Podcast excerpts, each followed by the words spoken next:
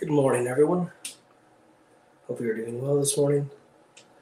We are in the 10th or 9th stage of the Pilgrim's Progress. If you are in a book with chapters and you are following along, we are in chapter 17, almost towards the end of chapter 17.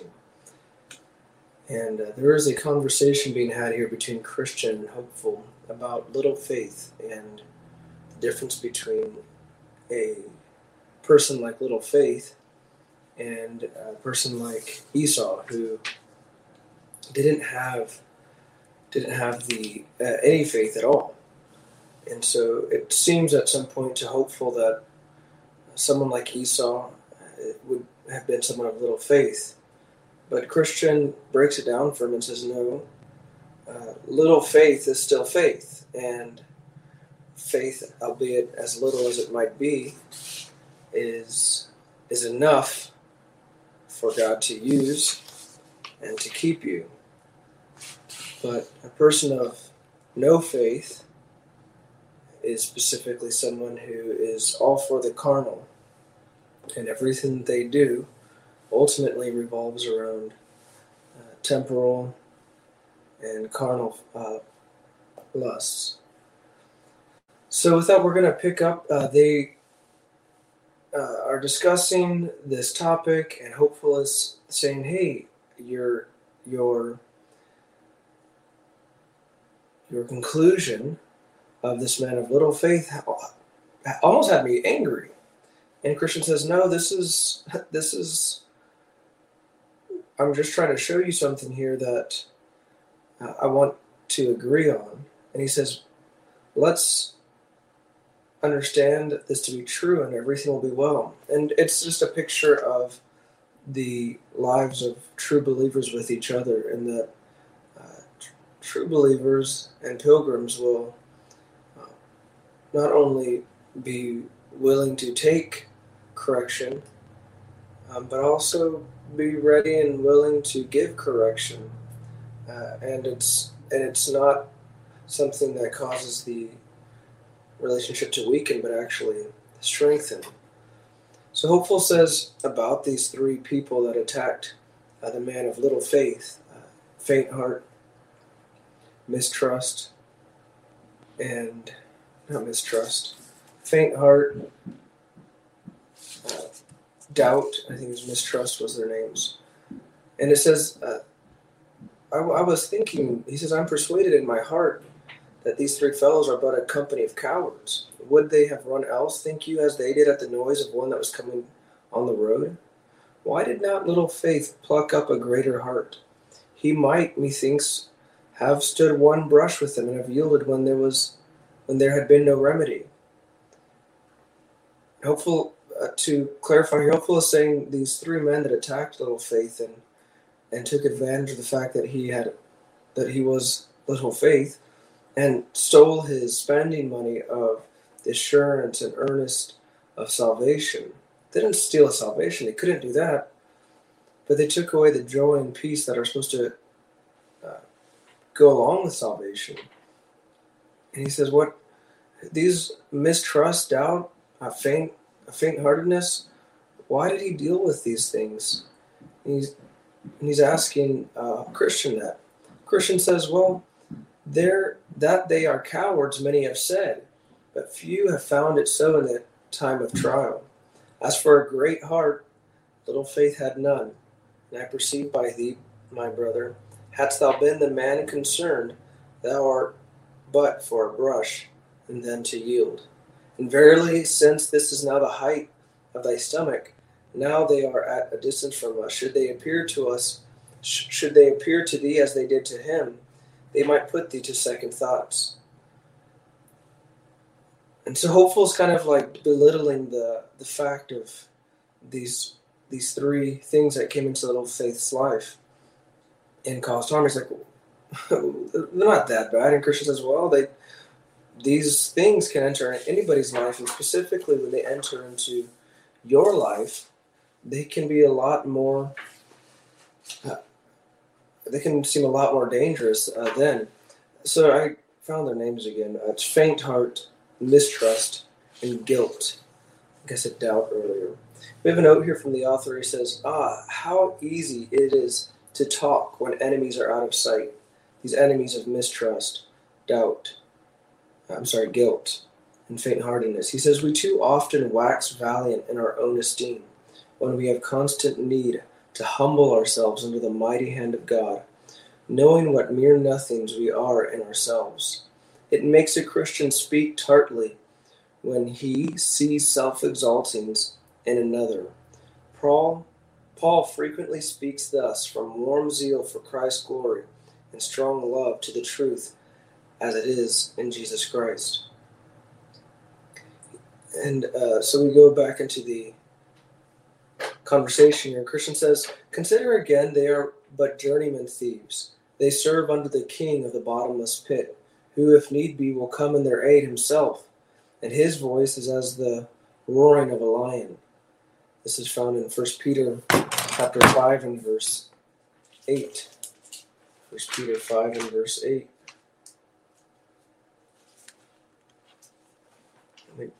It looked like that was a direct reference. And many times I notice in a lot of these sentences may not have an actual scripture reference, but I do recognize it as scripture. First Peter 5. First Peter, there we go. says, Be sober, be vigilant, because your adversary, the devil, as a roaring lion, walketh about, seeking whom he may devour. This is our enemy. The, mainstream media and different places would like you to believe that your enemy is somebody or something, uh, but our enemy is uh, this roaring lion. He says, I myself have been engaged as this little faith was, and I found it a terrible thing. These three villains set upon me, and I began, and I, beginning like a Christian to resist, they gave but a call, and, and in came their master. And I, as the saying is, have been have given my life for a penny. But that as God would have it, I was clothed with armor of proof. And I, I, and yet though I was so harnessed, I found it hard to work. I found it hard work to quit myself like a man. No man can tell us what in that combat attends us, but he that hath been in the battle himself. We have a note here. He says, Who can stand in the evil day of temptation when beset with faint heart, mistrust, and guilt, backed by the power of their master Satan? No one, unless armed with the whole armor of God. But this is our glory. The Lord shall fight for us, and we shall hold our peace. We shall be silent as to ascribing any glory to ourselves, knowing our very enemies are part of ourselves and that we are more than conquerors over all these only through him who loved us. That's a reference to Romans 8 and verse 37.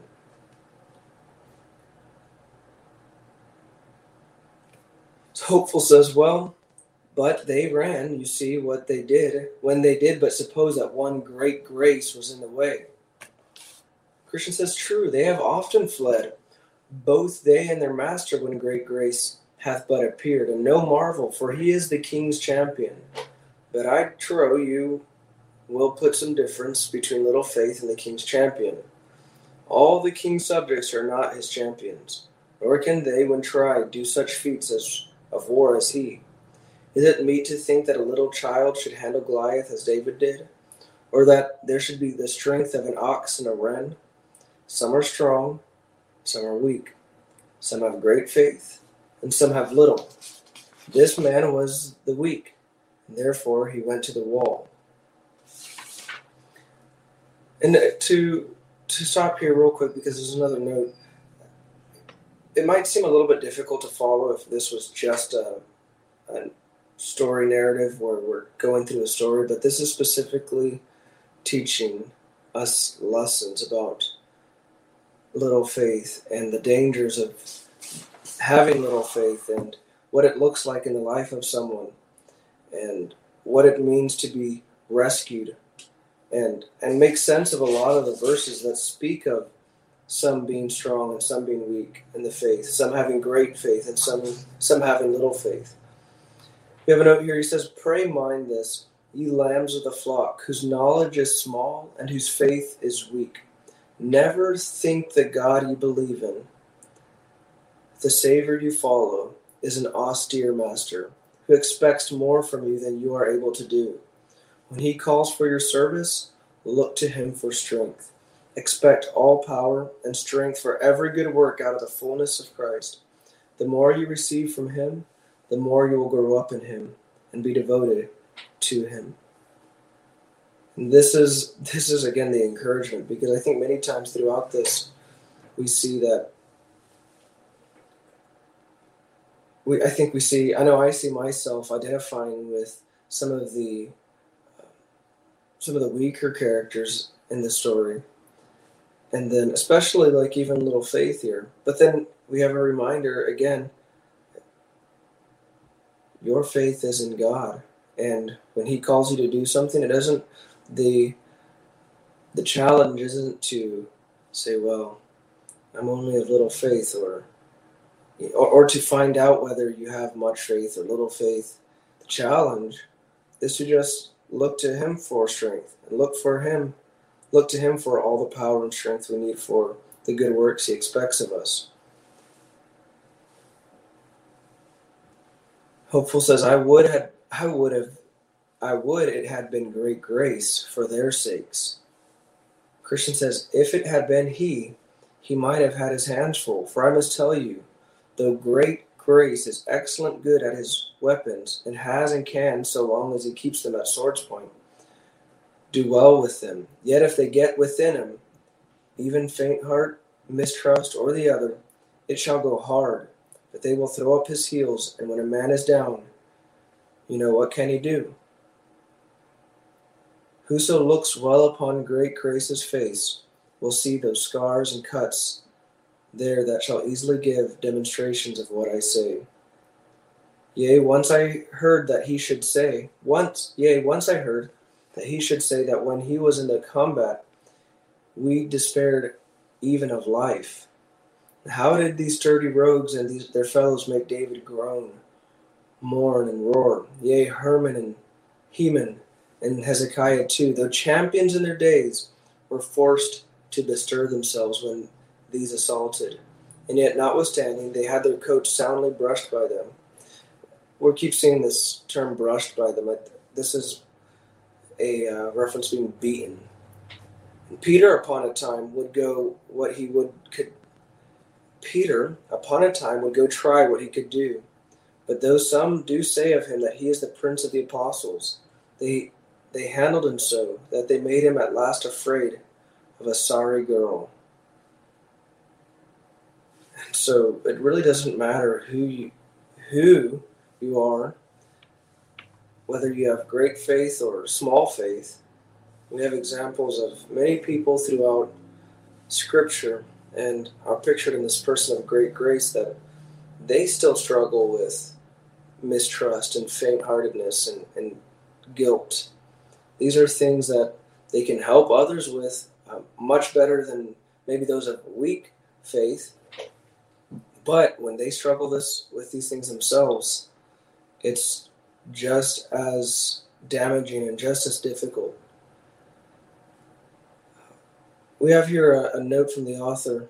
He says, Now here you see what is meant by great grace, who is so often mentioned in this book, and by whom so many valiant things were done. We read with great power the apostles witnessed to the resurrection of Jesus. Why was it? Well, because great grace was upon them all, as found in Acts 4, verse 33. So you see, all is of grace, from first to last in salvation if we do great things for Christ, yet not unto us, but unto the great grace of our Lord be all the glory.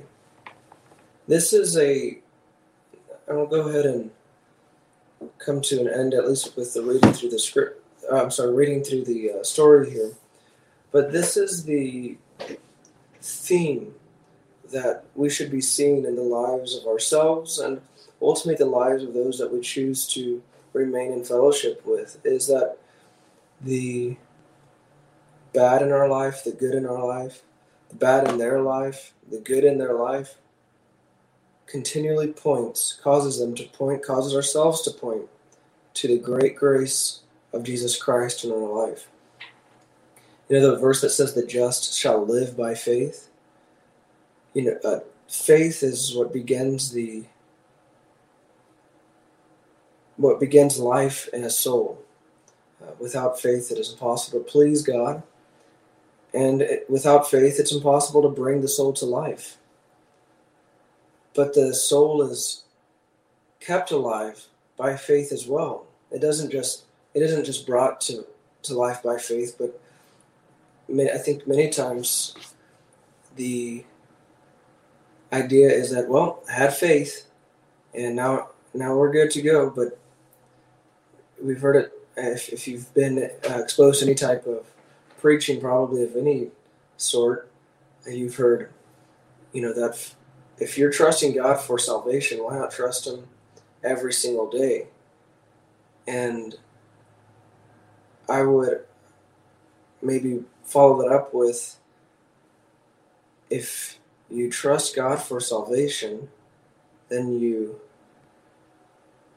should continue to trust Him daily. This is the sign that you have unfeigned faith, that your faith is what keeps you going.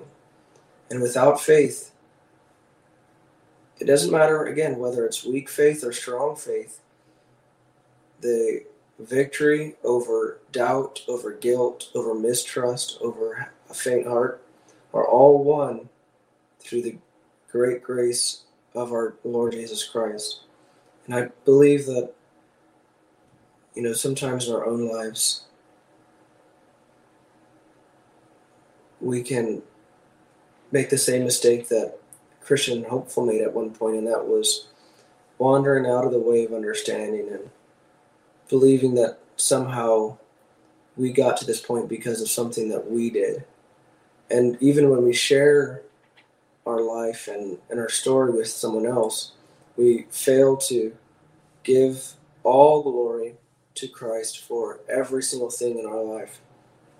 And I think that's something that we need to take as a red flag and and not not to do anything else but to stop and get on our face before God and be thankful and remain in that prostrate position before Him every day that we live. And I believe that there is a level of, well, there is a level of peace and joy, and as the author puts it here, a level of spending money, the earnest of salvation, the joy and peace that should accompany salvation, but sometimes do- doesn't because we don't trust we don't trust Christ. We end up putting our confidence in ourselves and what we can do. So, with that, I'm going to go ahead and end today's podcast. But I hope it was encouraging. And if you have a chance, um, if you're just checking in or you'd like to listen to the audios versions of these, uh, I upload the podcast. As soon as I finish this, I upload it to uh, my podcast website, which I have in the description. Then I also have been listing the scriptures that I've been referenced.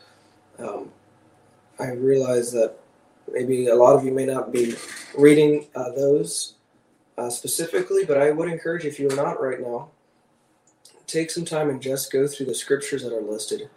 Uh, there's many t- there's many times where I don't see if I were to look at just that verse, I, I don't see the the full truth in it, but in context with all of Scripture, it's like, ah, I mean, I know the whole Scripture speak of salvation, but in this in this format, it makes a lot more sense to me. So, anyways, guys, thank you so much for joining me this morning.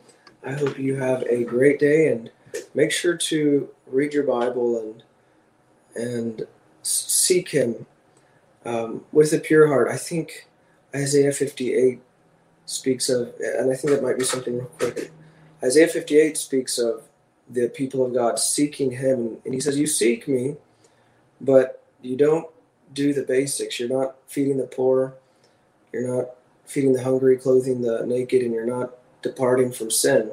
You're still in bondage to sin, which is what religion is, right? Taking care of the fatherless and the widows and keeping ourselves unspotted from the world. says, "You you say you seek me," and and, and he, he doesn't really even he doesn't say they're doing the wrong things when it comes to fasting and sacrificing things, but he says, "I'm not hearing those things because you're not even doing the the thing that I want most from you, which is to take care of your neighbor that is in need and to keep yourself unspotted from the world. So do seek Him, do read your Bible, but let's not forget the essence of what Christ defined as pure religion. Uh, I believe we we do ourselves and others a disservice. But uh, with that, thanks again for joining, and I hope you have a great day. God bless.